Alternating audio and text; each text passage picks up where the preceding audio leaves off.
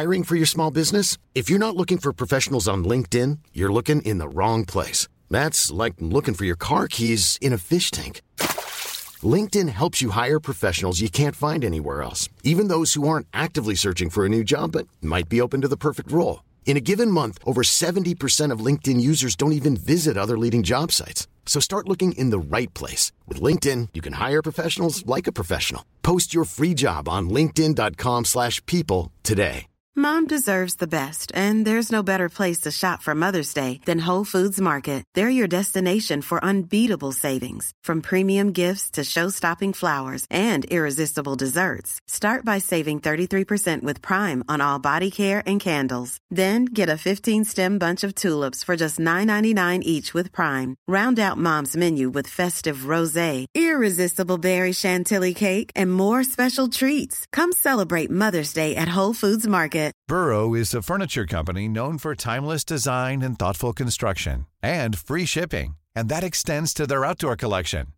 Their outdoor furniture is built to withstand the elements, featuring rust-proof stainless steel hardware, weather-ready teak, and quick-dry foam cushions.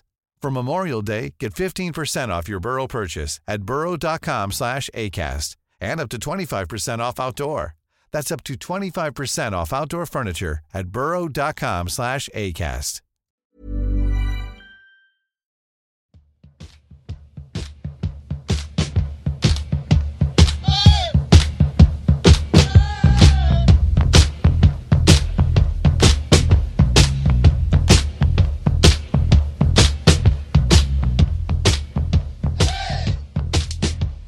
Hockeyvänner, vi är tillbaka igen med ett nytt avsnitt av Poddplats H, en podd om hockey och sport i allmänhet, men Björklöven i synnerhet. Vi hoppar direkt in i minnenas allé, och idag på dagen när vi spelar in det här, 5 april, så är det 9 år sedan Björklöven var tillbaka i Hockeyallsvenskan efter ett par säsonger i division 1 efter en 3-0-seger hemma mot Piteå. Vilken härlig kväll. Ja, det kan man ju lugnt säga. Det man kommer ihåg. Jag har något svagt minne att jag sitter på. Jag kommer inte ihåg vad det hette. Men det var gamla Extreme i alla fall. Nere i källaren där vi hade efterfesten. Jag sitter bredvid Stefan Andersson, vet jag. Och pustar ut lite grann. Och är väl mer eller mindre starstruck att man fick sitta där. Men ja, skönt. Väldigt skönt. Vad har du för minnen av det, Josef? Ja, alltså det var ju det var en stor lättnad. Alltså det jag minns är att man i förväg tyckte att det är klart vi ska slå Piteå, men det är ju såklart när allting är med kniven mot strupen och allt det här, men det var fruktansvärt skönt, och rent känslomässigt är nog det jag minns klarast efteråt när alla gick in på isen, och jag hade ju mina barn med mig. Mm. Och det här är som sagt, de var inte supergammal då, och liksom ha en son som liksom kramar Jens Persson efteråt, nej, men då blir det ju lite darr på läppen. Ja. Det säger sig självt, så det är minnen som man har kvar. Men han var ju tv-stjärna, Jens Persson. Jo, och Palmen. Ja, på tal om Palmen, jag sitter ju med en Lynx-kepa, special edition Palmebjörk. Det står ju i kepsen, våga vinna, och jag såg ju såg intervju för något tag sedan om en händelse egentligen innan matchen med Peter Jihde, och då frågade jag Peter Jihde, hur säker är du att ni grejer detta? Och han svarade med ett leende, jag är säker. Och det var väl lite om Jon Palmebjörk också, hans karaktär, men det är härligt. Det var även det året vi höll oss kvar i kvalserien när vi mötte Troja Ljungby sista, kom 2 där, och så det finns ju lite minnen på den dagen. Fantastiskt. Ja. Vi kan även se att Södertälje har klarat sig kvar i Hockeyallsvenskan, och Josef, du har varit lite grann i kontakt där med en SSK-are. Kan du berätta lite om det? Ja, men alltså jag skulle försöka göra en intervju med SSK-supporten Jonathan Berge, och oslög som han är så krånglar inspelningen, men jag vill ändå referera lite snabbt att han ansåg att de hamnade i kval, för jag ställde ju den frågan varför de hamnade i kval enligt honom, och att det lite grann sitter väggar när man har, det finns vissa likheter med Björklöven kan jag ju tycka, att men man har sett kortsiktigt, man har inte haft långsiktigt ledarskap, men han såg och hoppades att Homer skulle bli kvar, och att hans ledarskap är någonting att bygga över tid. Han trodde också inför kval att Södertälje på något sätt skulle kunna reda ut det där. Och sen så hade han en intressant tanke i att jag frågade såklart om men vilka av de fyra kvarvarande lagen vill han ska gå upp och varför det var Björklöven. Och då skrattade han. Och rent för varumärket Hockeyallsvenskan, om man kan säga så såg ju han helst lite med glimten i ögat att Karlskoga skulle gå upp. För då är det ju en snabla Hockeyallsvenskan nästa år. Det är klart att vi satsar på att gå upp, men om vi inte skulle göra det så blir det ju en rolig säsong när besvikelsen över en missad uppgång har lagt sig. Så det kommer vara, i Stockholmshockeyn kommer vara intressant med AIK, Djurgården och Södertälje. Helt enkelt. Men det ska bli intressant att följa en sån klubb som Södertälje. De bör ha förutsättningar att kunna vända på skutan ganska snabbt. Återigen, lite likheter med oss. Alltså det är inte en liten klubb. De har bra arena. Det finns liksom en hockeykultur i staden någonstans. Så det skulle kunna vända ganska snabbt. Men det är ju märkligt att man hamnar kvar. Och också när man i alla fall jag tyckte väl innan att det väl ser väl rätt okej ut för dem. Sen så kunde man ju inte låta bli heller att nämna att Bengtsson kom till oss och han är vår bästa målskytt.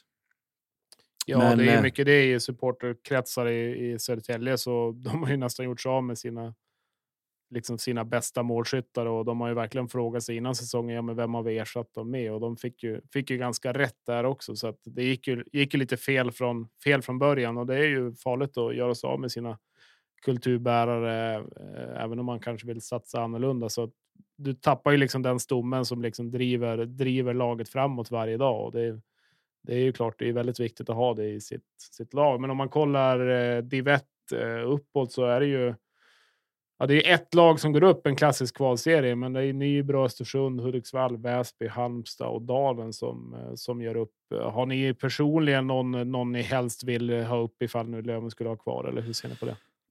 Rent egoistiskt så tänker jag kanske Väsby. Eller eventuellt Dalen, det är väl i Jönköping de spelar. Alltså det är för mig bortamatch att gå på.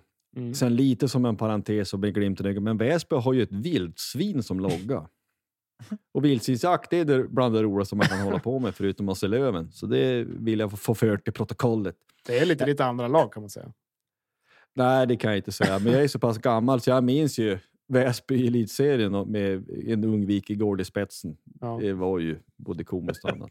Ja, men det får vi följa upp så småningom. Det är ju intressant att vi kan konstatera, tycker jag, att svensk hockeys egentligen överlägset största bedrift det är att gå upp från division 1 till Hockeyallsvenskan, för det är svårt. Ja, det är svårt. Det är otroligt svårt. Ja, fy vilken pers. Och på tal om pers. Tänker på det. Ja, och på tal om pers och på tal om må dåligt. Djurgården. 0-4 mot Timrå. Ja, det är bra. Vad är det för mentalt ras vi upplev?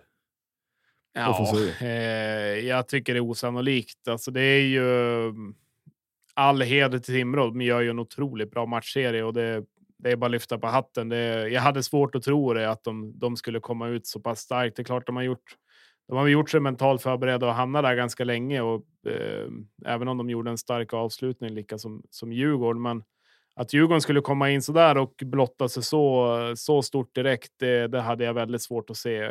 Framförallt med hemmaplanen och järnkaminerna i ryggen. Så det är starkt av Timrå och snarare väldigt svagt av Djurgården. Och där tycker jag framförallt att det brister på deras ledande spelare.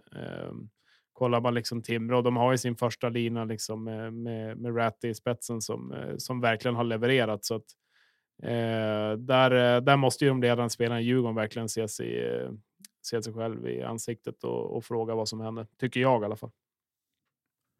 Ja, alltså jag lyssnar lite på det var ju en annan hockeypodd. Men det är både spelare och gamla spelare i Djurgården var med, och det är väl lite som man kan konstatera att det var två SHL-lag som möttes, men känslan var att det var på något vis ett hockeyallsvenskt lag som kvala emot ett SHL-lag. Mm. Alltså Timrå hade allt att vinna, kändes det som. Kunde spela med axlarna nere, medan Djurgården liksom bara kunde förlora på något sätt. Alla förväntade sig. Och Timrå kunde spela avslappnat, Djurgården stressat. Och sen så är det ju lite flyt. De ledde väl, var det match 2 där länge. Och det är klart då i någon... Ja, och det vänder snabbt om de har in någon match med 7 sekunder kvar. Men 0-4 går inte att snacka bort. Det är ju ingenting. Det är vad det är liksom. Nej, det är klart att andra matchen blir ju en väldigt nyckelmatch. Det är klart kan Djurgården få komma hem till Hovet med 1-1 och gjorde faktiskt en väldigt bra match då också. Det är klart att det är en helt annan känsla och då hade det kunnat vara åt helt andra håll. Det är väldigt små marginaler som avgör. Samtidigt så du har en 3-2 med någon minut kvar så ska man kanske kunna stänga den också. Framförallt inte tappa 2 mål. Möjligtvis 1 och gå till förlängning. Så att man kan vrida på det där myntet flera gånger. Men det är klart att det är ju surt att tappa in det målet med så lite tid kvar. Och framförallt som du säger, det är ju... Timrå hade ju nästan räknat sig själv i Hockeyallsvenskan. Och är de kvar i SHL så är det en himla bonus. Mm. Ja, nej men det är så. Och så får man rent... Det var ju en bra samling sista matchen också. Det var väl i princip fullsatt där. Men det var fullsatt i Timrå. Och bra drag får man säga. Full på ståplats. Det är lyfta på hatten. Mm. Ja. Jag tycker innan vi hoppar in och pratar betydligt mycket med Löven så tycker jag ändå att vi måste prata lite grann om Henrik Björklund också. Alltså hur är det möjligt? Han är ligans MVP enligt någon sorts jury. Begriper ingenting. En liten parentes är att Kristoffer Bengtsson gjorde väl fler mål eller lika många mål som han i grundserien. Men under en pausintervju mot Mora som han även då filmade mot. Han kastade sig som en fotbollsspelare, säger vi. No offense. Efter att han fick en lättare crosschecking, en knuff i bröstkorgen. Och han kastade sig som att han fick den på hakspetsen. Och då när han som sköter jinglarna i Moras ishall drar igång den gamla klassiken Movie Star. Den kommer här så får ni lyssna på den. Får sätta chanser. Men jag tycker att det är en jämn match. Det kommer vara med små detaljerna som kommer avgöra. Ja, powerplay till exempel. Du fick göra mål. Ja, nu hör jag inte så mycket. Jag är så uppskattad där, vet du. Ja, jag märker det. Du verkar ha många supportrar på plats. Men du, powerplay-målet. Berätta om det. Nej, jag hör tyvärr inte. Ja, powerplay-målet. Ja, det hör mig inte. Ja, nu hör jag lite bättre. Ja, lite grann. Ja, de sänker musiken nu. Powerplay-målet som du gör där. Berätta om det. Du gillar det här läget. Ja, nej, precis. Jag får ganska mycket tid där och in och sikta. Jag linkar nu framför. Och... Ja, som sagt. Timingen är helt och hållet suverän. Ja, men sånt gillar man ju. Det blir ju roligt. Ja, då är man ändå med. Alltså det gillar man faktiskt. Det är ändå en hyllning och jag tycker ändå Björklund tar det ändå ganska skönt. Han förstår ju själv liksom så att säga om man vill om det är klart filmningar och de bitarna kanske vi kommer in i ett senare avsnitt vad vi tycker om det men det är ändå lite glimten i ögat och det är ju fem getingar eller jag vet inte vad vi ska kunna ge i den här podden men 5 puckar av 5 ja, eller 5H kanske jag kan få dem så att det är klart det är ganska roligt men det gillar man det ser man gärna mer av. Ja. Precis. Nej, men du, nu tror jag vi drar iväg och hoppar in och börjar snacka lite mer Löven. Ja, lite.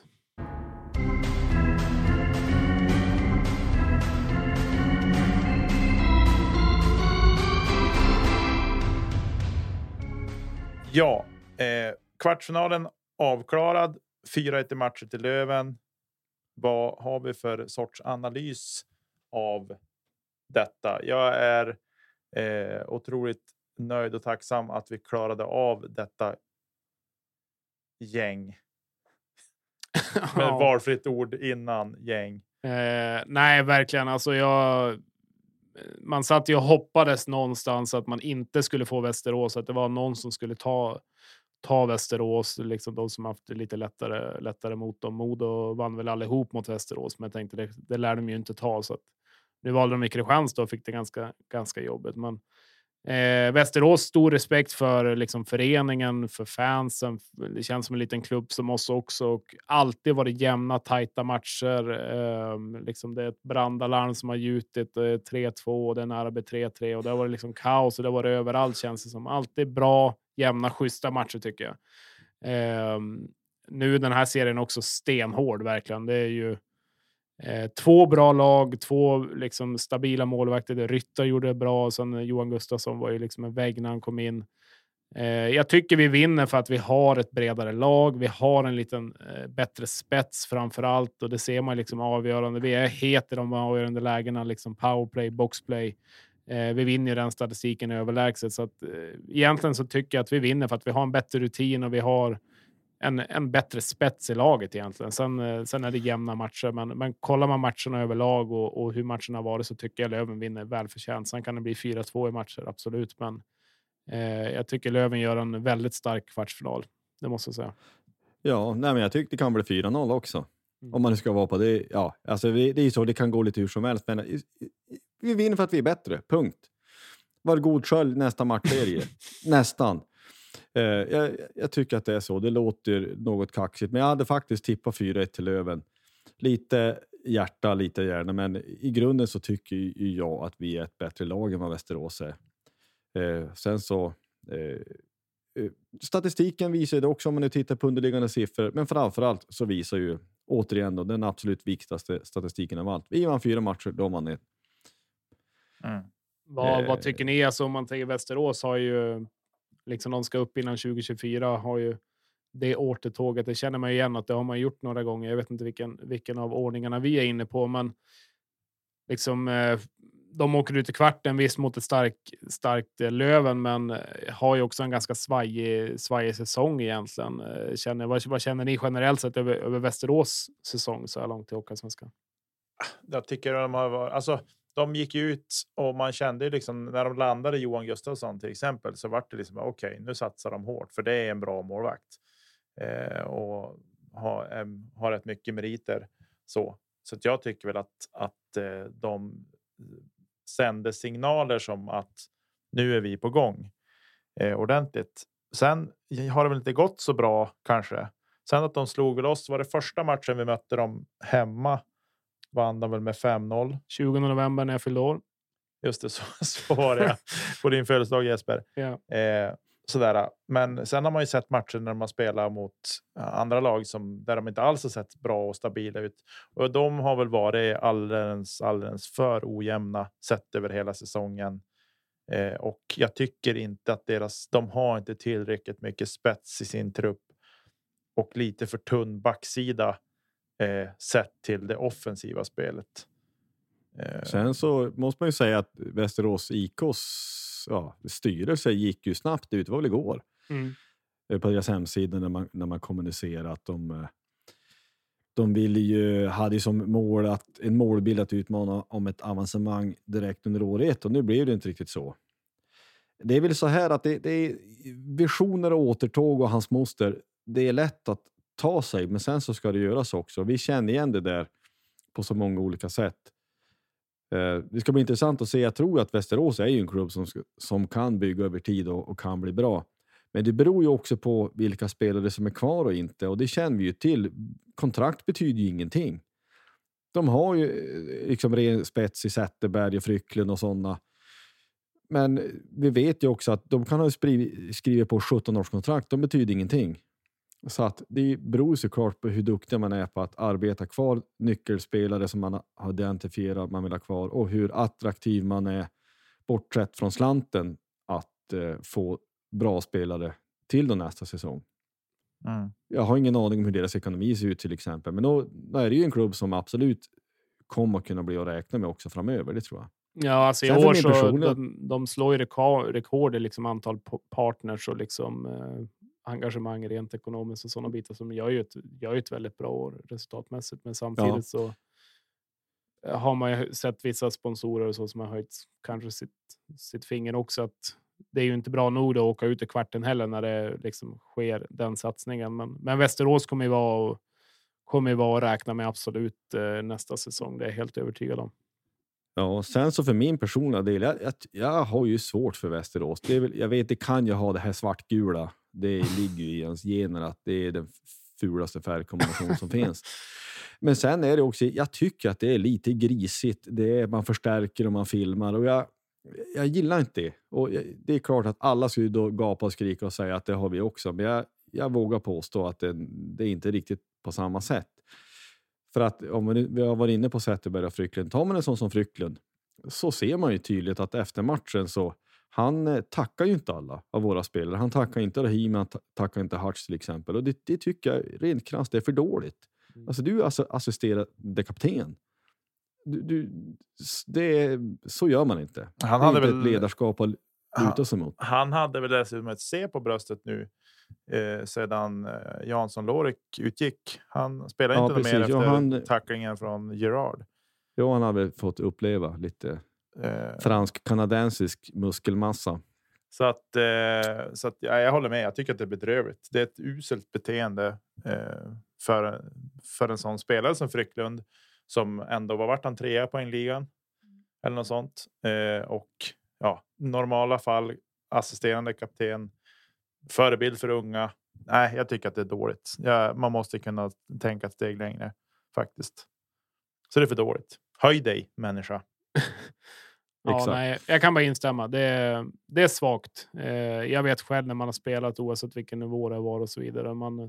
Man har helt klart varit förbannad och vilja dra en klubba vart som helst och så vidare. Men tacka varandra ska man göra, och det har också att göra med liksom, det är en respekt till varandra. Det kan lika gärna vara så att det spelar i samma lag nästa år också. Så att det ska man kunna göra. Man ska kunna svälja det onda och tacka, och så får man vara lite förbannad i sådana fall efter matchen. Mm. Precis. Nej, men det känns bra, och det känns ju också bra att vi fick tuffa matcher. Det är klart man helst vill se överlägsna matcher, men jag tror ni fattar vad jag menar. Det vart 4-1, det vart tufft, så vi fick några rejäla genomkörare, så får vi en veckas vila där vi kan vila lite trötta kroppar kanske, äta ordentligt med gröt och så på det då sen mot Modo. Ja, alltså man såg ju, nu ska vi gå vidare, men man såg ju framförallt efter förlängningen liksom monstermatchen där, ja, Waterlinen vinner ju matchen åt oss. Då Västerås ska ju avgöra. Det är klart, det hade ju varit en liten annan matchserie där. Men där såg man ju till kommande match att vi var ganska trött i första perioden. Alltså vi hade gått hårt på våra nyckelspelare. Så att jag tror det var otroligt viktigt att vi fick vinna den här med 4-1 matcher och kunna ta den här vilan som verkligen behövdes. Ja, verkligen. Nej, men det är ju så. Det var ju fantastiskt... Fantastiskt skönt att se. Jag jobbar, jag kunde inte dit. Jag bor ju hyfsat nära, men det blev inte så. Nej, men fantastiskt bra. Det är ju, vi nämnde ju Jonas, och han har ju steppat upp. Vad är det, 95,38% eller någonting han har i slutspelet hittills. Det är ju oerhört starka papper. Mm. Måste man ju säga. Och vi...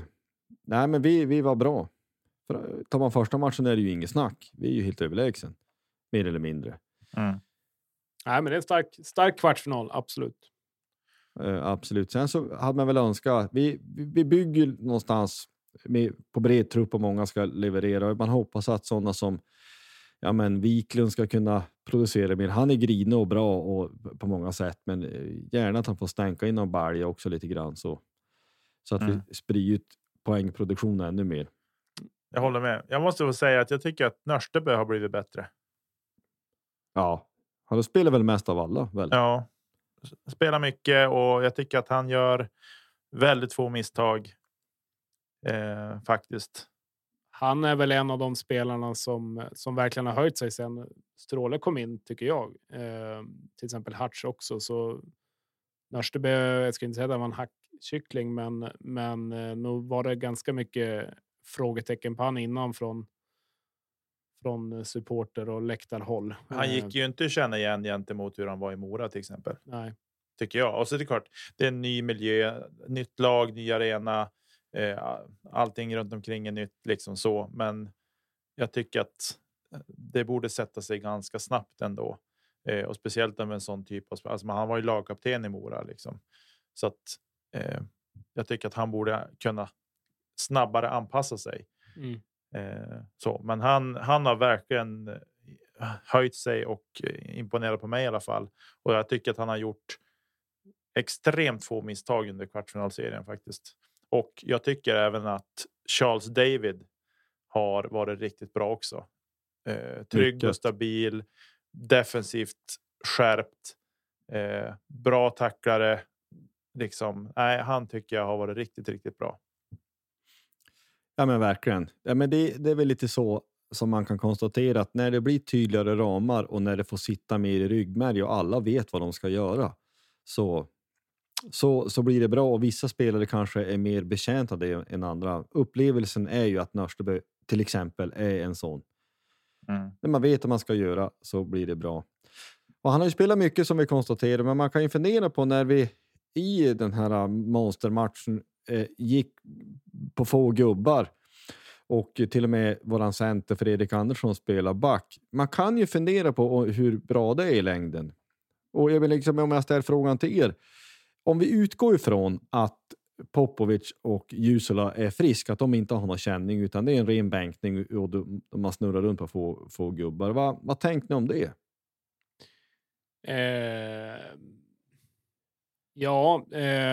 Det var ju väldigt intressant matchande att dra in Fredrik Andersson på backen. Han gick väl både forward och center och back och allt vad han gick, så att, det är bra gjort av han kan ju sjunga också och spela musik, så att det verkar vara mycket som han kan göra. Jag vet att han kan även göra goda hamburgare, så att, det är klart att det är ju inte hållbart. Då ska man lämna någon kritik eller så, om vi säger till Kente till exempel, så tycker jag alltså innan deadline så lyfter vi verkligen att in med två backar. Dels för att man vet att Plant mest troligt kanske inte kommer tillbaka. Om man gör det kommer det kanske bli en tillsmäll. Frågetecken på Vainioff sen innan. Har vi bara Charles in så känns det fortfarande lite tunt. Säg att vi skulle få en avstängning på Rahim eller liknande, så då är det ju verkligen tunt. Så att jag tycker egentligen innanför säsongen också att vi har gått in, vi var väl inne på det i förra avsnittet, men vi har gått in med för få backar tycker jag och chansat lite grann, och jag tror det kan bli Lövens fall framöver om vi har lite otur på backsidan, så att det håller inte att spela de minuterna liksom under ett helt slutspel, så att det är lite oroväckande. Ja, men det håller man ju med om. Och sen så, jag vet inte hur stor betydelse det har, men man ställer sig väl ändå frågan när man bara gör det något med något självförtroende eller vad man nu säger. Låt säga det precis som du säger. Någon blir skadad, någon blir avstängd. Då ska vi slänga in de här gossarna. Jaha, men hur känns det då när, jaha, jag fick inte spela förut, nu får jag spela. Alltså om det gör något med självförtroende. Jag vet nog kanske har bra psyken eller vad man ska säga, men... för jag tänkte under den matchen, men man kanske kan köra att de får avlasta något byte i alla fall, så att någon får vila någon extra minut. Men andra sidan, ingen kan säga att det var fel. Vi vann matchen och vi vann matchserien. Det kanske var genidrag. Ja, jag är lite så här, jag tänker nu liksom när vi går in i semifinalen och det liksom det blir ju Modo ett bättre lag än vad Västerås var. Det kommer att bli tuffare bataljer, men jag tänker så här, om vi skulle ridna ifrån någon match och leda med ett par kassar, ja, men låt dem spela då, för att kunna avlasta de andra backarna som har spelat väldigt mycket. Så tänker jag, mest för att jag tänker på att undvika skador, alltså minska risken för skador och att inte slita lika mycket på dem istället för att gnugga på färre backar bara för att man har gjort det tidigare. Men leder med ett par kassar så tycker jag att vi ska sätta in dem på avlastningsbyten. Sen tycker ju inte jag, alltså Popovic och Jusula, det är klart de är unga och så vidare. Men jag tycker inte de har varit liksom, jag tycker de har varit helt okej i Löven. Popovic tycker jag har en väldigt fin skridskoåkning och det finns verkligen en fin uppsida. Men det känns som att båda kanske är lite väl lätt. Och det är klart att i ett slutspel så vill man ju ha det lite mer rejält, men jag kan hålla med dig Nick att absolut att vi ska matcha in dem och spela in dem i rätt lägen då, och kunna ge dem några minuter. Ja, nej, men jag håller med dig. Alltså, hade man upplevt att det här är alldeles för klent, så hade man haft större förståelse. Jag tycker väl inte de var så katastrofdåliga eller på något sätt var så mycket sämre än någon annan. Men det är lite historia, men vi får väl se. Det håller såklart inte längre, men det blev så här nu och det visar sig ju vara rätt i och med att vi vann. Mm. Ja. Om vi tuffar vidare då, lite grann. Nu när det varit klart vilka som gick vidare till semifinal. HV bröt ifrån sitt löfte. Vi väljer det lägst rankade laget till vi tar det lag som är närmast geografiskt. Ja, ja. De ville åka närmare med bussen. Ja, det där var ju väntat och kanske oväntat om man då skulle se till hur de tänkte med rankingen. Men sen att de skulle hålla det hela vägen istället för att kanske gå på sitt eget bästa har jag ju väldigt svårt att se. Det här med resa kan absolut ha sin inverkan. Alltså dels såklart ekonomiskt. Jönköping-Umeå är inte den lättaste resan bara sådär och kanske chartat plan. Så att det kan absolut finnas en del ekonomi. De meddelade för ett tag sedan att flertalet skulle få gå också från kansliet och så vidare, så att minska lönelistan. Sen har de ju haft lättare mot Karlskoga i den här säsongen än mot Löven, så att jag tror ju framförallt att det är liksom det som väger in i beslutet. Det kostar mer att inte gå upp i SHL än vad det kostar att åka flyg fram och tillbaka till Umeå. Ja, nej, men alltså det är väl någonstans, det är ju, tycker jag, helt uppenbart. Det här har med sporten att göra, typ 99,7%. Ja. Helt övertygad. Alltså jag tror att de ser Karlskoga som ett något lättare motstånd än vad vi är för tillfället. Jag tror också att hade det blivit 7 matcher, säger vi, och det blivit sadden och slitigt och skador, ja, då hade sannolikheten varit större att de tog oss. Jag tycker att det är helt uppenbart, och det tycker jag ändå båda gott och någonting man kan ha med sig. Absolut. Så är det. Sen så tror jag inte att liksom Karlskoga blir en mumsbit. Det blir ju en bra tändväska för Karlskoga också. Det brukar man alltid tala om. Det är ju, nu väljer de ju verkligen bort Löven och väljer Karlskoga istället. Och Karlskoga gör ju en ganska stark kvartsfinal också och städar av det där relativt enkelt. Liksom håller nollan 2 raka matcher hemma och har ju liksom ett riktigt rejält och bra försvar, så att åka och bara vinna 4 mot Karlskoga, nej, det är inte så jäkla enkelt. Så att, jag tror absolut att Karlskoga kan vara med och bråka där, och de har ju gjort flertalet bra säsonger i rad, så att inte är de nöjda här, utan de vill ju mer. Så att även om HV såklart är en stor favorit, så då tror jag absolut att Karlskoga kan vara med och bråka där lite grann. Absolut, så är det. Och de har ju sin spets i, de har bra målvakter. De har ju Björklund och kompani i powerplay, och så får man se hur långt det räcker. Helt enkelt. Men vad tror vi då? Alltså, det hjälps ju inte att det... Ja, du. Det kan bli en episk semifinal det här. Man får ju, man får ju någon slags utslag i hudregionerna. Jag är ju nervös. Alltså det skulle vara så fantastiskt skönt att sluta om. Men det är ju... Det kommer ju inte att bli lätt, tror jag. Nej. Vad säger ni? Jag vet inte. Alltså Josef, du känner ju min pappa lite grann. De var här igår och hälsade på. Och han sa, Löven, det är Modo vinner med 4-0. Kanske att det blir 4-1, sa han. Men Löven har ingenting att hämta där, sa han. Han var mer bitter än vad jag kan vara. Ja, men far eller ej, där måste ju sätta ner foten. Ja, jag sa nej, det här vinner Löven, sa jag. Nej. De har ingenting där att hämta. Så, nej, men jag tror... Är han modit, eller? Nej, han är 40-talist, så han är väl mer så här, nej, jag hejar på lagarna från Norrland. Det är kul att det går bra för Västerbotten och så vidare. Ja, det är precis. Lite så, fast inte så mycket Skellefteå ändå. Han brukar se deras matcher, vet jag. Men... Ja, det låter bra. Så, nej, men jag tror att jag hoppas vi städar av dem ordentligt. Alltså 4-0 är en dröm. 4-1 också lite grann av en dröm. Men 4-2 ser jag inte alls som osannolikt. Nej, på tal om Skellefteå, bara de vann ikväll mot Färjestad med 3-2, så 2-1 i matcherna nu i alla fall. Ja. Det måste bara säga så, fattar du hur illa det är när man måste sitta och tycka att Färjestad ska vinna en match? Det är ju inte roligt. Nej, det är inte pest eller kolera. Ja, nästan så. Nej, men det ska bli väldigt intressant. Och jag tycker i grunden, lite som mot Västerås, jag tycker faktiskt, tabellplacering eller ej, att vi i grunden är ett bättre hockeylag nu än vad Moder.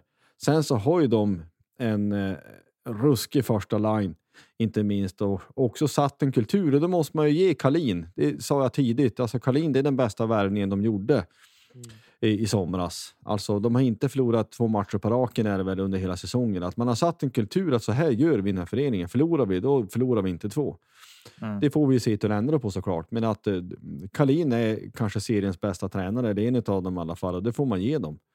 Mm. Sen så ska man ju spela om då. Nu blir det lite hett och jag vill ju såklart påstå att att Björklöven är givetvis ett bättre lag än Kristianstad och jag vill nog påstå att Västerås är ett bättre lag än vad Kristianstad är. Alltså att vi hade svårare motstånd och de fick en match mer och en resa mer i benen. Sen vet man ju inte heller hur stor betydelse det har. Men det ska bli fantastiskt roligt i alla fall. Det är för det här man håller på och det återkommer återigen då till intervjun med Hartz. Ja, men vad som har hänt 52 matcher i grundserien är ju helt ointressant. Det är nu det börjar.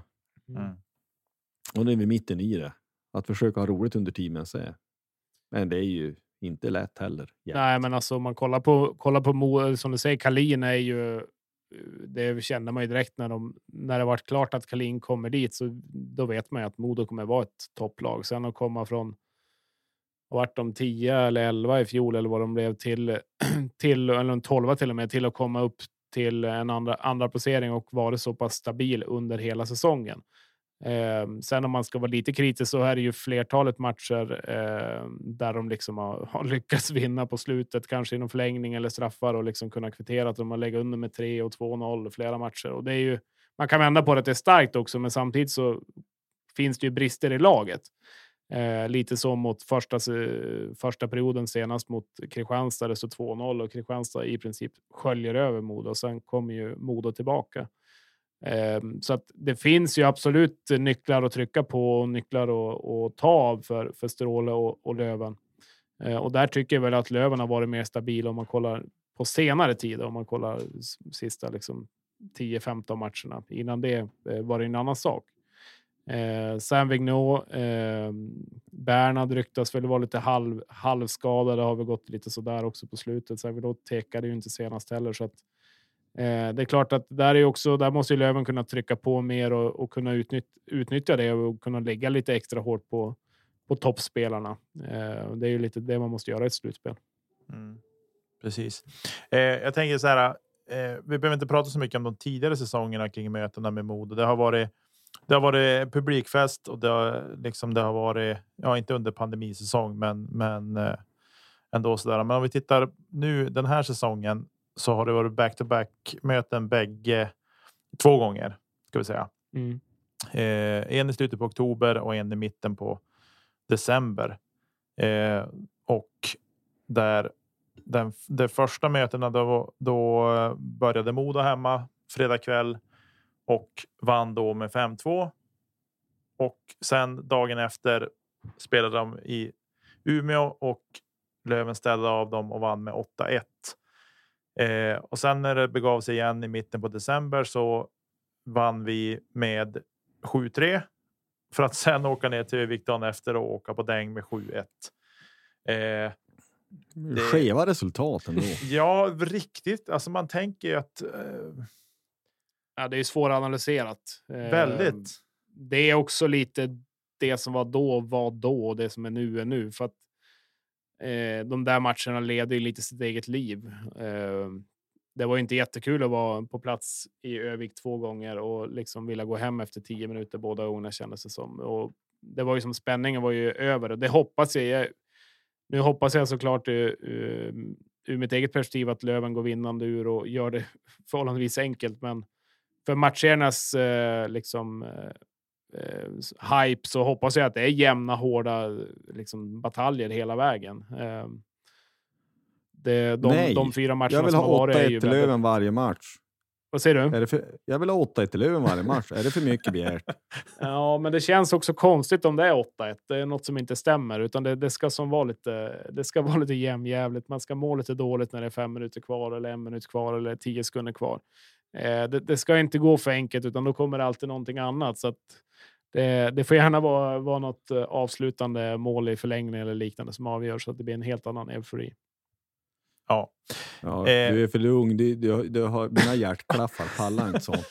Det är väl det. Ja, det är väl det. Jag håller igång för mycket på fritiden med korpinnebandy. Ja, nej, men det ska ju som sagt bli väldigt, väldigt intressant, det må man säga. Och det är väl bra resavstånd både för Björklövens supportrar och även tvärtom, men det är nära till och det är, återigen, jag har ingen aning om hur mycket reser slit egentligen. De här spelarna har väl åkt buss i hela sitt liv till alla kupper, allting, allt från pojklag till juniorer och även A-lag. Men det är klart det är lättsammare att slippa flacka och resa så mycket.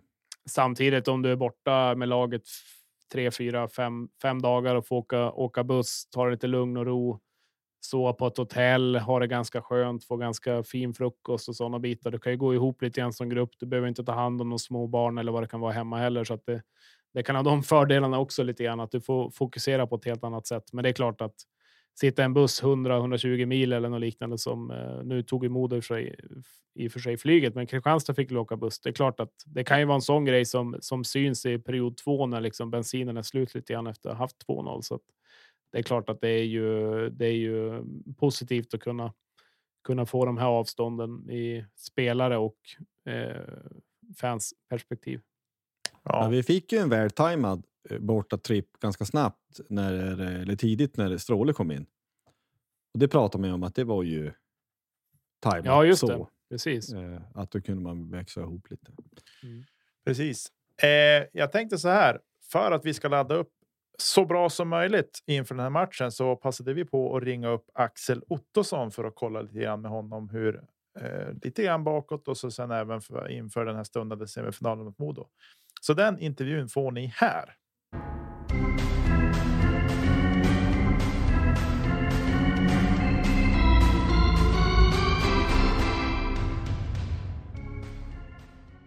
Yes, tjena Otto, välkommen till Poddplats H, en podd om Löven i synnerhet och hockey, eller övrig hockey då i allmänhet och lite annan sport. Yes. Podd överlag har blivit ganska populärt. Det känns som att alla vill göra det, även vi då. Men vad tycker du om det formatet, Otto? Lyssnar du någonting själv på poddar och vilka då i så fall? Ja, men jag gillar poddar skarpt faktiskt. Det är perfekt att plugga i när man gör annat eller framförallt kanske när man reser mycket som jag gör och ja, men när man är ute och går och sådär. Så att, det blir väl en del poddar. Sen är det lite blandat. Det är väl en del sport, inte så mycket hockey kanske, men lite fotboll. Mm. Ja, men vad trevligt. Du måste säga, vilken är din favoritpodd och varför är det When We Were Kings? Ja, men jag gillar When We Were Kings. Sen kan ju Erik bli lite väl lång ibland kanske. Men ja. Han är charmig. Jag var faktiskt och kollade på deras livepodd som de körde här i höstas. Var det? Ja, i höstas. Det var på Lears, va? Nej, det var på Idun. Ja, just det. Där. Mm. Ja, så det var det. Ja, nej, men jag var också det. Och han såg man i Örebro då, här. Mm. Och jag var tvungen att köpa en bok. Jag var tvungen att säga det. Sen så, ja, men jag tänkte det här chansen. Jag ville växla något ord och låta han signera boken. Och då skrev han för Löven och Johan Boman. Han hade väl varit på matchen när Löven gick upp på Timrå way back. Ja, men då blir man lite starstruck. Det är ju bara så. Ja, nej, men han är rolig. Nej, men du är ju Bajra, vet du. Det är ju Hammarby som gäller. Det var ju ganska mäktigt när man fick se marschen där i helgen. Då hade du nästan velat vara där istället, va? Ja, jag hann kolla lite snabbt på den på tv innan det var dags att rulla mot hallen och spela egen match. Så det var väl perfekt uppladdning. Ja, just det. Härligt. Nej, men som sagt, vi har ju en stundande semi som kommer mot oss och mot en av våra rivaler Modo Hockey då, som stundar. Många vill ju se den finalen lite grann som, ja, den semifinalen som den förlorade finalen egentligen när den avslutades på grund av corona. Om vi tar vidare lite grann, det var ju verkligen ett slag i ansiktet när det blev så för alla som följer laget, både Modo och Löven såklart, när lagen var otroligt starka. Flera lagen gick ju då till SHL och levererat där otroligt bra. Hur mycket finns det med nu när ni kliver in i det här slutspelet? Alltså den säsongen i bakhuvudet och allt som var då och de ouppklarade affärerna. Nej, men som du säger, det var två fantastiskt starka lag. Jag hade ju förmånen att komma in i ett oerhört sammansvetsat gäng och ett lag som slog poängrekord i Allsvenskan det året. Så att, det var häftigt att få vara med den lilla stunden som jag var med. Sen så var det ju oerhört trist att det slutade som det gjorde. Men det är klart, det kom en pandemi och folk hade inte så bra koll och hälsan går ju såklart alltid först. Så att, men det var jobbigt. Det tog bra många veckor innan man hade släppt det och kunna gå vidare. Så att, men för egen del så tror jag väl att vi har väl egentligen lite fler grabbar i laget som ändå var med för några år sedan. Jag har inte riktigt koll. Det känns som att de har väl lite annorlunda trupp. Så att det kanske vi kan använda som lite tändvätska. Det är många som är revanschgivna. Både från det året men såklart även från förra året också. Så att, men det kommer bli otroligt häftiga matcher. Det ser både jag och hela laget fram emot. Det är jag övertygad om. Det är nästan så att du hade velat vara på läktaren också. Ja. Nej, men en fråga som jag tänker, alltså att det låg kvar eller ligger kvar länge, alltså någon slags bitterhet över att det blev så. Alltså pandemin i sig själv, att ja, men det är någon som får för sig att äta en fladdermus i någon halvkroppssolarium, det är ju en sak. Men att liksom, det kändes som att ja, men förbundet stängde säsongen på en kvart, medan alla andra ligor i princip i hela världen i vilken sport som helst var det att ta paus. Var det någonting som man reflekterade över då och tyckte att men kan vi andas och se vad som händer? Resonerar man någonting i löven om det då? Eller var det bara att jaha, otur och så var det bara gå vidare? Eller hur tänkte man?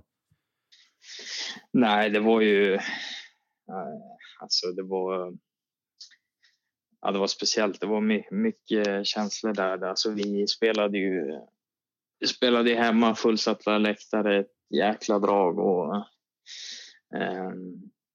fantastisk match på många sätt. Sen var det 2 dagar senare så spelade vi nere i Övik och tomma läktare och det kändes som att man spelade någon avslagen juniormatch då helt plötsligt. Men, och så helt plötsligt dagen efter så var det tack och godnatt och det var... Allt gick så oerhört fort och det var mycket känslor och många som var väl både chockade och ledsna och arga och allt möjligt. Så att det är klart, allt gick väldigt fort och på något sätt blev vi de stora förlorarna i det. Och det är klart att det svider än idag, det gör det väl. Men samtidigt så tycker jag att det finns god chans till revansch också. Så att, nu har det ändå gått 2 år. Så att, men det gick väldigt fort och det blev väldigt, väldigt tomt bara på 2-3 dagar egentligen.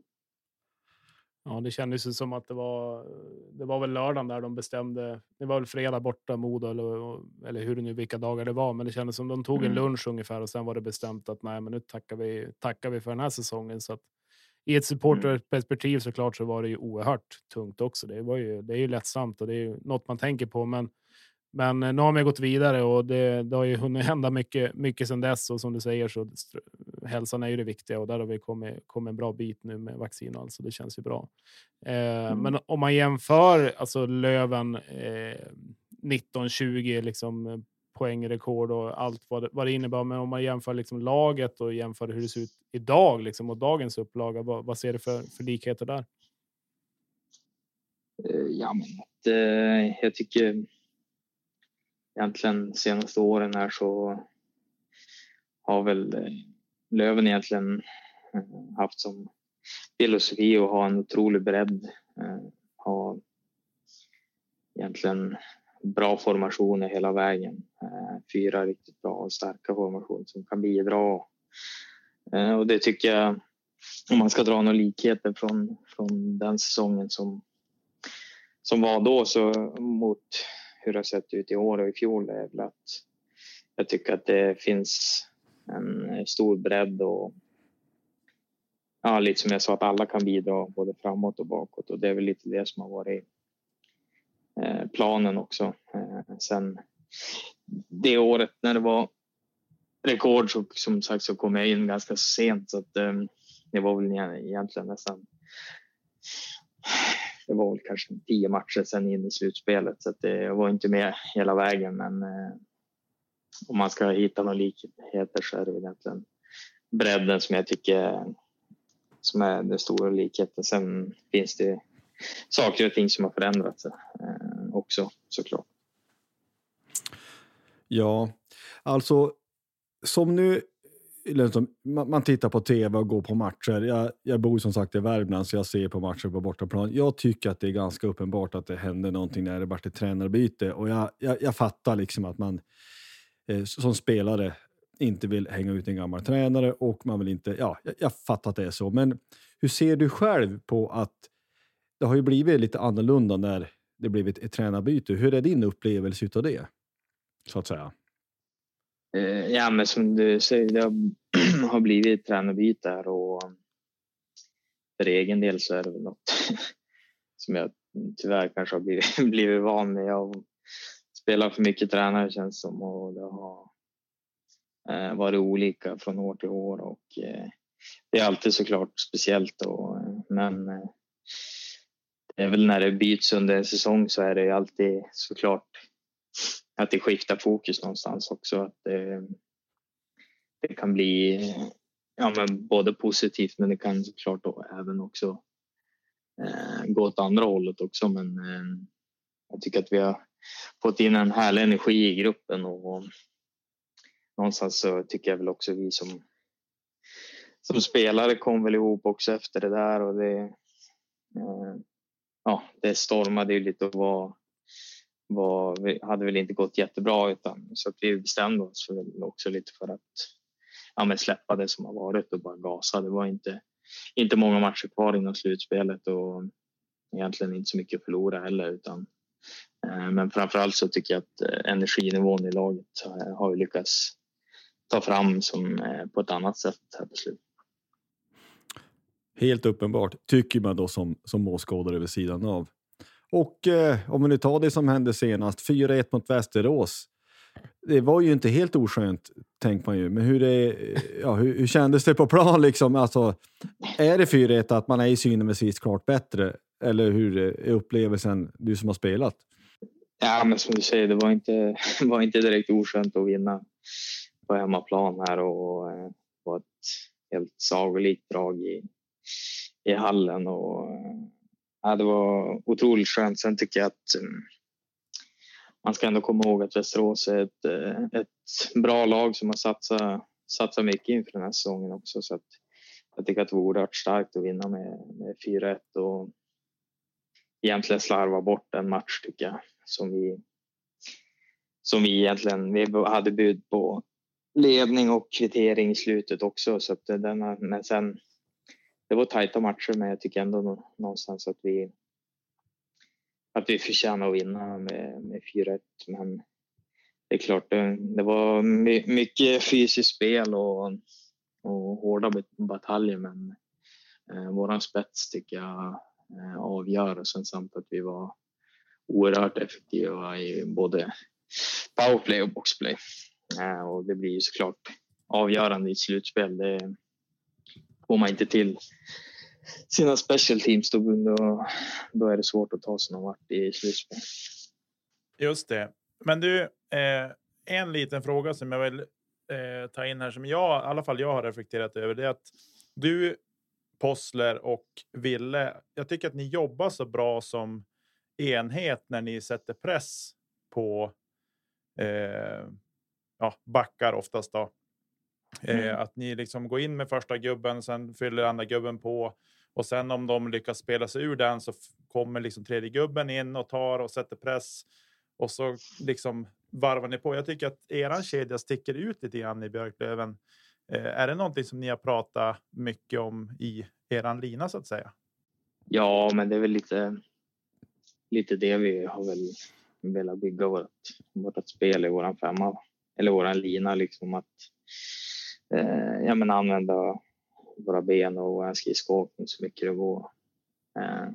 Och det är väl lite av våra styrkor också. Sen är det väl ibland att det kanske att vi åker lite för mycket skridskor ibland och hamnar fel på så sätt. Men jag tycker att vi har fått till det bra och kugga i varandra bra. Sen har vi väl varit tydliga med att prata med varandra. Att, men eftersom vi försöker hålla upp farten så mycket som möjligt så även våga spela framåt och var beredd på att någon annan i linan täcker upp och backchecka hemåt ifall någon skulle tappa pucken. Så att, det tycker jag också har varit en stor del i det. Att vi jobbar hårt men vi vågar även spela när tillfället ges. Och det har väl varit lite av vårt framgångsrecept.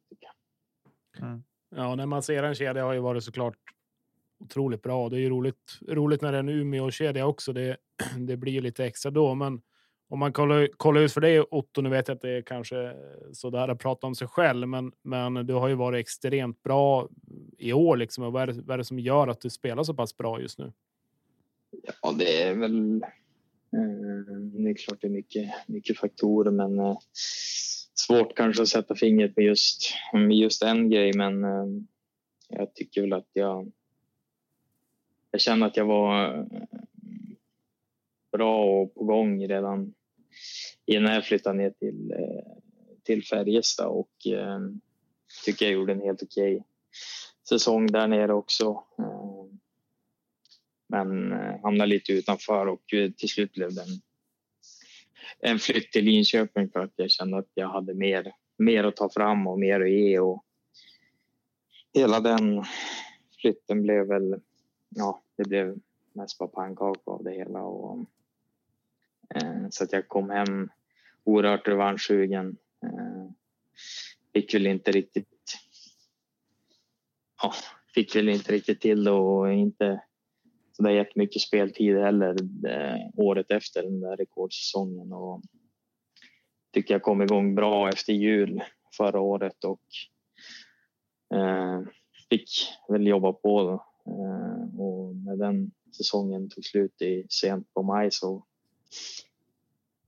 var det väl inte en jättelång sommar. Så att, jag skulle inte säga att det är liksom stenhård träning heller, för det gör man ju varje år och varje sommar, utan det var faktiskt inte allt för lång sommarträning, utan det var väl mer jag själv som bestämde mig för att jag ska tro på mitt eget spel och liksom släppa allt runt omkring och bara köra och jobba hårt och ta för mig där ute och visa hur bra jag kan vara. Sen är det såklart alltid självförtroende och hela den där biten som hjälper till när det väl börjar gå bra också. Sen tycker jag att jag hittar någonting som jag har jobbat hårt med och strävat efter senaste åren. Det är väl att hitta en mer jämn nivå i mitt spel och kunna vara bra med längre stunder och flera matcher i rad. Så att det är väl egentligen det som jag tycker att jag har förbättras än tidigare. Ja, just det. Nej, men det är kul att se och det är bra fart där på isen. Det var nära att göra ett riktigt drömmål mot Västerås där när du led igen. Det var synd att den inte gick in där. Men både du och jag, Otto, har ju en del gemensamma bekanta som håller på det andra laget vi ska möta, och det gör ju också att det kan vara en liten trygg stämning där. I de bekantskapskretserna. Och du har ju en tidigare relation i klubben, en ganska lång, med flertalet säsonger från J18 upp till SHL. Och dina kedjekamrater Poster och Ville till exempel har också gjort någon liknande resa med klubben då. Hur mycket kommer det påverka och vilken effekt tror du det har på spelet när det väl drar igång? Det vet jag inte. Det, just den faktorn... tror jag inte kommer att ha så stor betydelse. Men både jag och Ville och Gurra, vi flyttade ju när vi skulle börja gymnasiet och Löven hade väl varit på haft några stökiga år och var väl lite sargade, och då flyttade vi för ett hockey gymnasium och sen dess som vi har gått vidare därifrån så har väl mycket hänt där också. Så att, jag vet inte om just det kommer spela in så mycket, men sen är det ju såklart otroligt häftiga matcher. Det är ju fullsatta läktare och ett bra drag på, ja, men vid sidan om och mycket intresse. Så att det är bara otroligt kul att spela, tycker jag. Hur är känslan inför semin? Alltså jag förstår liksom att man ska vara korrekt, att jo, men det ska spelas som det, men är det liksom att kan man känna i ett lag ibland så att ja, men nu de är bra, de vi möter, vi är underdog, eller känner man att ja, men det här ska kunna gå vägen, eller hur är känslan inför semin? Alltså bortsett från att det är fullständigt magiskt såklart att det kommer att bli fullsatt och hela den prylen. Det var lite konstiga resultat i det jag tänker. Att ja, men man vann stort och så är det förlorat stort. Det är ju ingen ordning. Mm. Nej, precis. Det var otroligt märkliga matcher under säsongen mot Modo. Det var, vi spelade 4 matcher ganska tätt mot dem. Och alla 4 var väl... Ja, det var nog väldigt mycket känslor från båda lagen. Och det var därför det slutade som det gjorde. Att det var mycket instinkt och... fart och fläkt och kanske lite mycket Hawaii-hockey och spela på chans och sådär. Så det var väl därför det slutade så. Så jag tror att det kommer nog bli mer tillknäppt historia nu, men sen tycker jag vi har ju visat under säsongen att då kan vi mäta oss bra med alla topplag och så att jag tycker inte att någon står väl egentligen som någon hög favorit, det tycker jag inte, utan det är helt öppet och det är laget som kommer vara mest på tårna och göra, förmodligen de som gör minst misstag kommer vinna den matchen. En fråga som jag har tänkt, alltså hur är man, är det som folk säger att man är inte riktigt nervös när man spelar match, för alltså, tittar man vid sidan av även framför tvn så det är ju både hjärtflimmer och andra sjukdomar som blir akut påminda. Alltså, hur känns det? Ja, men det är så 2-2, det är 5 minuter kvar. Jag utgår från att det är fantastiskt roligt, men är man inte nervös överhuvudtaget? Eller hur funkar det för dig? Nej, alltså det är lite som du säger. Jag själv har ju oerhört svårt att titta på matcher om man är sjuk eller skadad eller något sånt där. Det är ju i panik hemma i soffan eller på läktaren. Så. Men när man väl spelar så är det...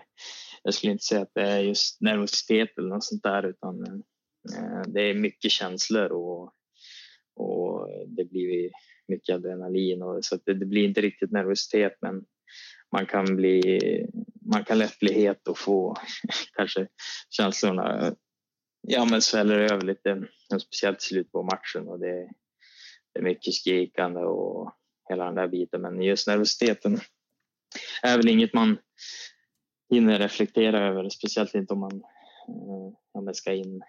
Man hinner väl knappt sätta sig och andas innan man ska in igen. Så att, det har man inte tid med.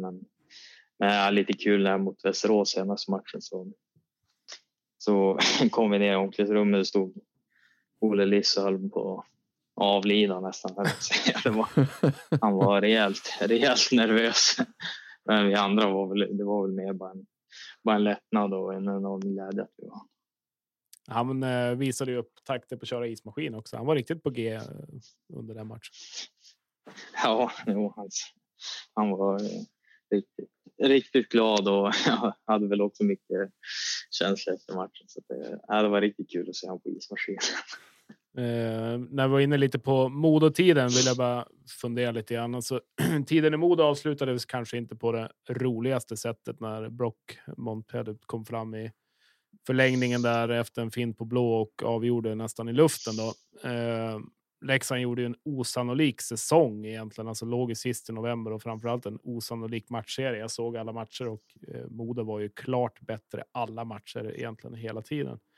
Alltså när du sitter tillbaka på den här säsongen och liksom serien mot Leksand, vad tänker du på då liksom och hur det kunde gå åt det hållet? Ja, men som du säger, det var en oerhört märklig säsong och framförallt matchen mot Leksand.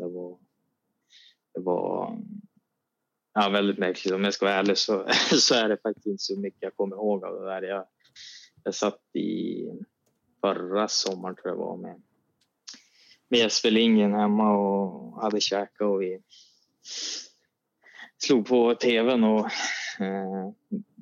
den där match 7 kom upp på våra YouTube och då slog vi igång den där matchen. Mm. Och det var, jag kan säga, det var nog nästan ingenting jag kommer ihåg när jag såg den så där efterhand, utan det var det var märkligt att se på. Och sen med tanke på hur det avgjordes och hur pass mycket bättre vi hade varit egentligen under alla matcher, så att och att det blev liksom så tomt efteråt. Och ja, det är brutalt det nu när man även såg i Djurgården här och för någon dag sedan liksom. Det är klart det är tufft, man lider med grabbarna som är med och får vara ett sånt lag som blir nedskickade till Allsvenskan, så att det är helst något jag glömmer och inte lägger så mycket fokus på. Nej, det förstår jag. Den är mer intressant egentligen. Alltså, det är ju lite Miracle on Ice. Den är ju osannolik alltså, när man kollar på den. Jag kollade på highlights-videon för någon vecka sedan av någon händelse, och det är ju 5 minuter Modo och 10 sekunder Leksand, känns det som. Så att, det är såklart det är osannolikt. Men om man kollar framöver här, vad tänker vi liksom om framtiden? Alltså nu om man kollar Modo här, vad tror du liksom om matchserien? Vart hamnar vi? Och vad tror du kommer liksom nu på lördag när väl pucken släpps och så vidare? Tror du att det blir en 7-matchers-serie, eller hur är känslan? 4-0. Nej, men den pucken. Ja, jag säger inte emot om du säger det, men nej, men det kommer bli på lördag, kommer nog bli en riktig storm i början av första perioden, tror jag nog. Det kommer vara full fart, mycket känslor, mycket närkamper, och det kommer nog smälla rejält i början. Sen gäller det nog lite grann som jag sa innan, det laget som kan hålla sig lite kall och inte gå bort sig för mycket, och inte styras kanske allt för mycket av liksom draget på läktarna och hela den där biten, utan kan hålla sig till sitt spel, kommer att vinna. Men förhoppningsvis så blir det en rolig och sevärd semifinalserie, men jag själv vill väl såklart att vi avgör innan match 7 såklart. Mm. Ja, alltså då har jag en fråga som kanske kan kroka ihop lite med det där. Alltså som, återigen, det blir lite tjatigt. Alltså som supporter så är man in på Svehåk och kollar, jaha, vem är det som döm? Och då är det så lätt att man tänker, man har ju haft ett gäng domare, så en del tycker man kanske inte är fullt lika dålig som någon annan. Är det något som man överhuvudtaget reflekterar över som spelare? Att man vet att men nu är det den här snubben som döm. Han brukar ha den nivån på det sättet. Bryr man sig alls? Eller hur tänker du? Ja, men det skulle jag nog säga ändå. Man lär ju känna domarna under en säsong och har väl lite koll på hur de fungerar också. Och de har väl åt andra hållet har väl de koll på hur de själv fungerar också. För förfrågan blir ju vilken domare som du just nu tycker bäst i Hockeyallsvenskan. Ja. Du kanske har fått order så här. Du säger ingenting om någon domare, men jag frågar i alla fall. Det är bara vi tre som lyssnar på det här. Ja. Nej, jag vet faktiskt inte. Jag själv brukar väl bli het och skrika på alla domare, så att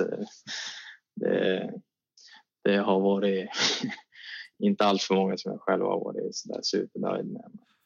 Men jag hoppas att de kan hålla en bra och jämn nivå, och att det får vara lite slutspelshockey också med hårt spel och mycket känslor, så att det inte blir utvisningar hela matchen. Det kan lätt bli ryckigt och men att det blåser sönder match, så att jag hoppas det blir få utvisningar och mycket 5 mot 5, och att när det väl blir utvisning så avgör det vilket lag som är bäst i special teams. Jag måste få fråga, Daniel Westner har ju varit i mina ögon i alla fall ändå helt okej. Hur är det att han som domare när du har spelat mot han också tidigare? Ja, men jag tycker han också har gjort det bra. Det är väl, jag vet att de har velat få in lite gamla spelare också som man bra koll på. Ja, men på spelet, och på så sätt ha en fördel i att döma. Och, så att jag tycker han har gjort det bra. Det är väl, vad blir det här hans första år? Andra år? Andra han kom in i slutet på förra säsongen. Ja, det kommer stämma. Så att nu tycker jag han har gjort det bra hittills. Så att han kommer väl säkert vara kvar ett par år till och utvecklas ännu mer. Så att, det är väl prat om Daggen också, tror jag. Alltså Eriksson. Mm. Ja, det är det väl. Han kommer väl inte riktigt lika bra. Nej, men det är väl så här. Once Karlskoga, always Karlskoga. Det får man inte glömma bort. Jag bor ju i närheten också, att det är ju så.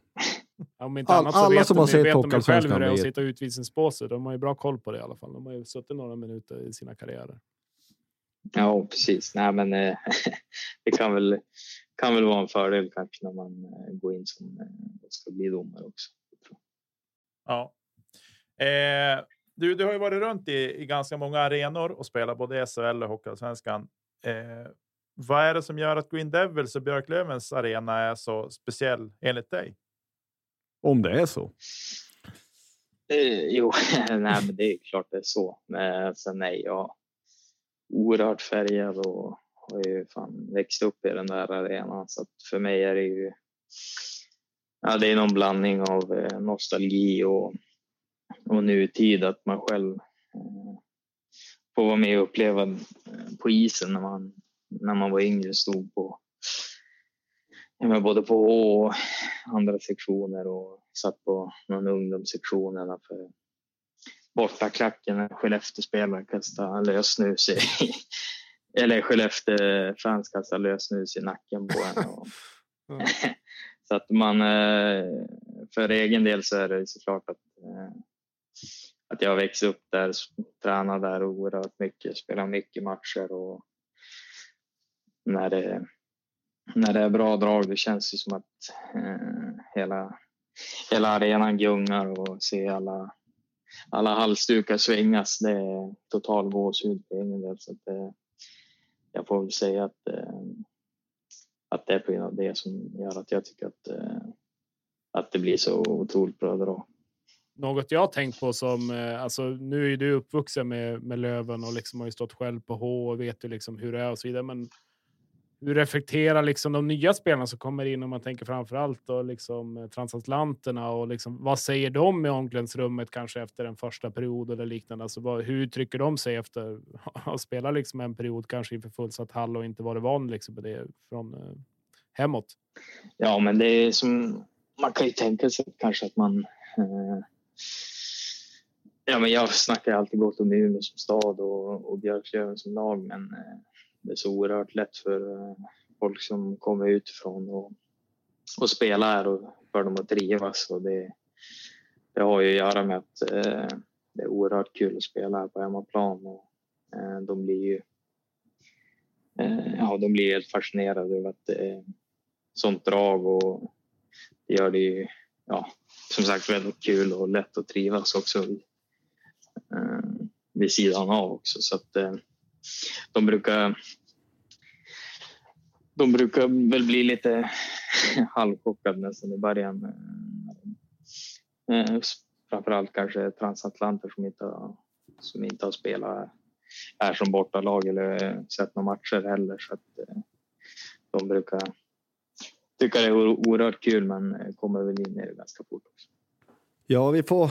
Tackar dig att du tog dig tid. Så till sist här, har du någon hälsning som du skulle vilja framföra till alla som lyssnar på det här då? Ja, men det är väl såklart att nu de här tiderna i slutspel och semifinal, det är väl bara klä sig gröngult och värma upp stämbanden och sjunga. Sök det, bara gå, och gärna för egen del ta med sig en halsduk och svinga när vi när vi gör våra mål så ska vi se till att sköta resten på isen. Tycker jag låter som en bra idé. Grymt Otto, tack för att du tog dig tid. Lycka till nu med matcherna mot Modo till att börja med, så tar vi fortsättningen efter det. Ja, tack så mycket, tack.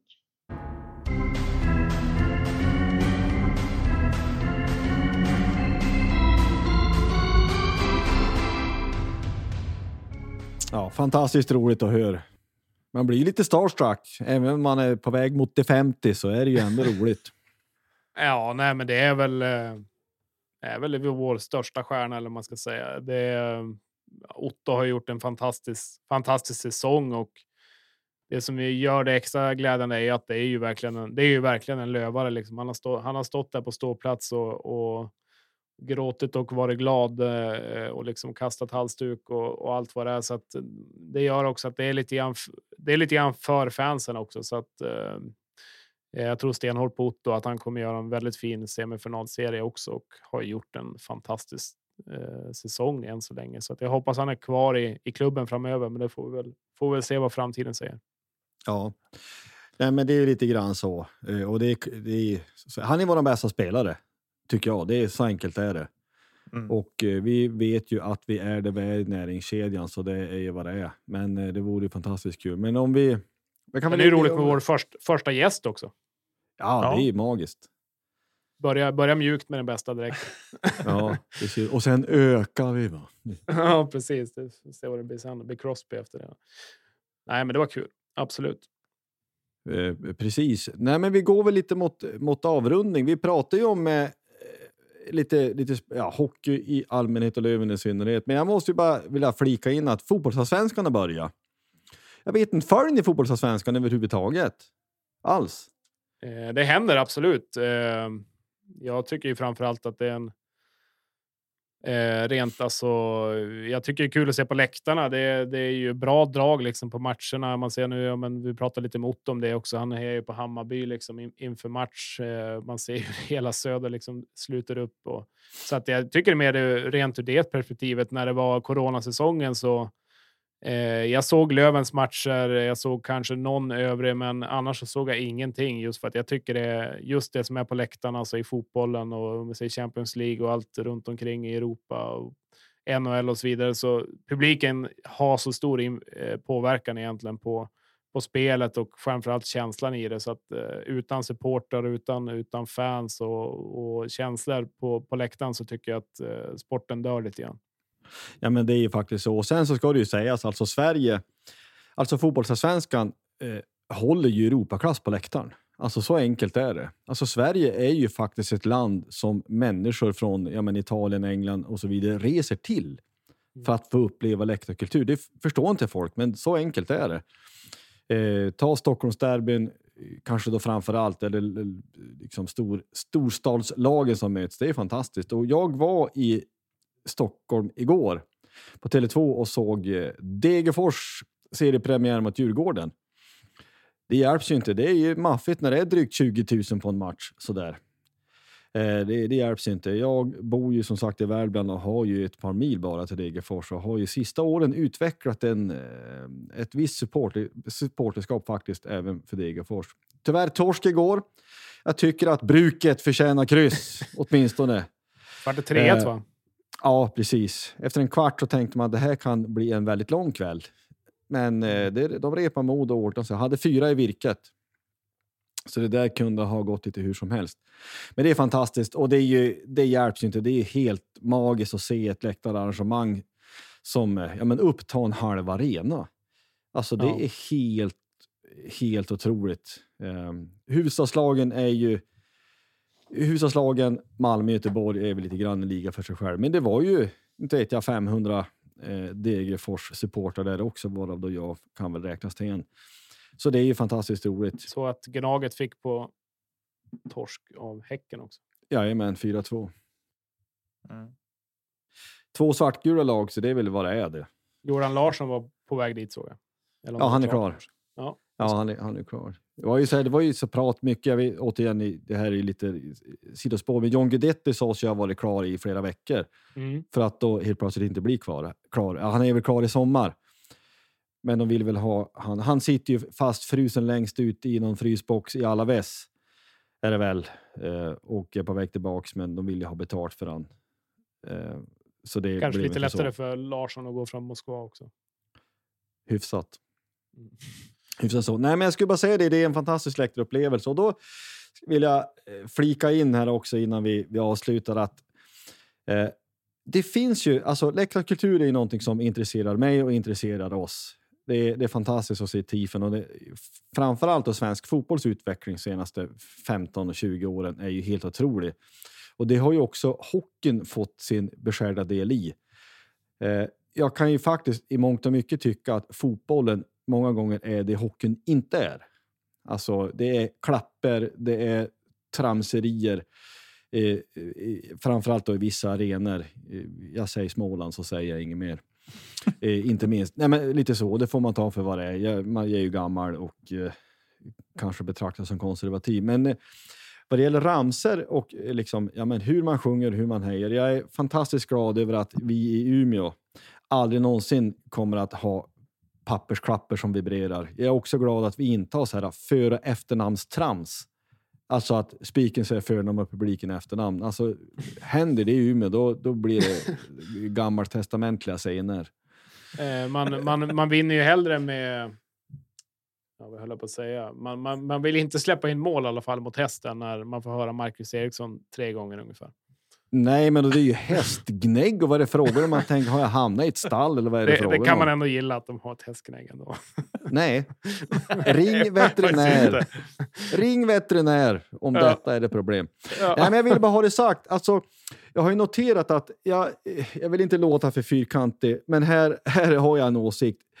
Kan vi inte komma överens om att vi myggar av det här försöket som jag har upptäckt eller upplevt som nu Umeå eller Green Devils kör, att man har en egen variant av det hörs ett rop. Alltså det är ju en av, det kommer från Mrs. Robinson, Simon & Garfunkel, en variant. Och det är ju en målramsa som Djurgården har kört, jag vet inte hur länge, men det är länge. Det är ju över 10 år i alla fall, både på hockeyn och fotbollen. Och mig veteligt är det bara det är i alla fall de som är mest kända att köra den. Och jag tycker att har man ramser, alltså någon säger att alla skär ramser från alla. Och på ett sätt är det väl kanske så. Men om man har en sång eller man har en ramsa som mig veteligt bara en väletablerad klubb har, så ja, men låt det vara deras. Alltså, ingen skulle ju få för sig till exempel att men du, vi ska köra Kenta och just idag är jag stark som intro. Det tycker jag vi går på. Ja, men det är så knutet av Hammarby så den får ju de ha i fred. Och jag tycker faktiskt så att vissa ramser är någonstans inrutade eller inmutade. Så det får man låta vara. Vi kan komma på egna och då ska vi inte bli som någon slags plastförening som ska stjäla en sång som är deras, så att säga, mållåt. Det är vad jag tycker. Vad tycker ni? Jag håller med. Ja, jag är politiskt där också. Jag håller med. Nej, men absolut. Jag hade gärna sett fler nya ramser och sånger, så att fler man kan lära sig, och kan man komma på någonting unikt som är sitt eget, så det är klart att det slår ju mer, så är det ju, absolut. Ja, men ta den här, det var väl samman med Mora, alltså pandemisäsongen innan där, så kom det ju den här Löven, det är ett lag från Umeå, den satte sig väl där, helt perfekt. Alltså att man kom på en som nu liksom blir någon som sätter sig snabbt. Det finns mer att ta av. Vi behöver inte ta någons mållåt som är så väl etablerad som bara en klubb kör, mer eller mindre i alla fall. På tal om mållåtar, då måste man ändå hylla Mora där. Hylla? Ja, vad tycker ni om Moras mållåt? Hylla vet jag inte om vi ska hålla på med andras mållåtar faktiskt. Nej, men den är ganska skön ändå. Nej, tvärtom. Jag får utslag. Nästa fråga. Okay. Ja, jag säger så här. Vi dunkar av med våran egen mållåt och avslutar det här avsnittet. Jag vill bara nämna i alla fall att vi har ju också SDHL som är igång, och Brynäs går och vinner med 7-2 borta mot Luleå inför 5,000 åskådare. Ja, det är ju läckert faktiskt, och Brynäs hade ju innan över 6,000 hemma. Så att Det är ju faktiskt fantastiskt att utvecklingen har gått framåt dit. Att det kan sitta 5 000 till 6 000 personer och se damerna också. Så det tycker jag är roligt. Fantastiskt kul. Ja, ja men vi får väl kanske runda av. Vi säger så här, tack för att du har lyssnat. Sprid ordet och så hörs vi framöver. Precis, följ oss gärna på Twitter där vi finns just nu i alla fall under poddplats H. Så där lägger vi väl ut när det händer saker och ting. Och vart kommer vi ut numera? Är det överallt nu, Nicke? Ja, vi finns på iTunes, alltså podcaster på Apple-produkter, och vi finns även på Spotify numera och även fortfarande på Acast såklart, som är vårt poddhotell. Lite reklam kastar vi in här för dem. Så att nu går det att lyssna på fler plattformar och vi dyker väl upp på poddtoppen och allt vad det finns också för olika andra plattformar för er som lyssnar därifrån. Så att yes. Nu finns vi där folk önskar, helt enkelt. Magiskt. Tack så länge och tack för att ni lyssnar. Hej hej. Tack för oss. Hej hej. Vi vill ha mer. Mycket mera än så. Hej hej. Vi vill ha mer. Även dagen därpå.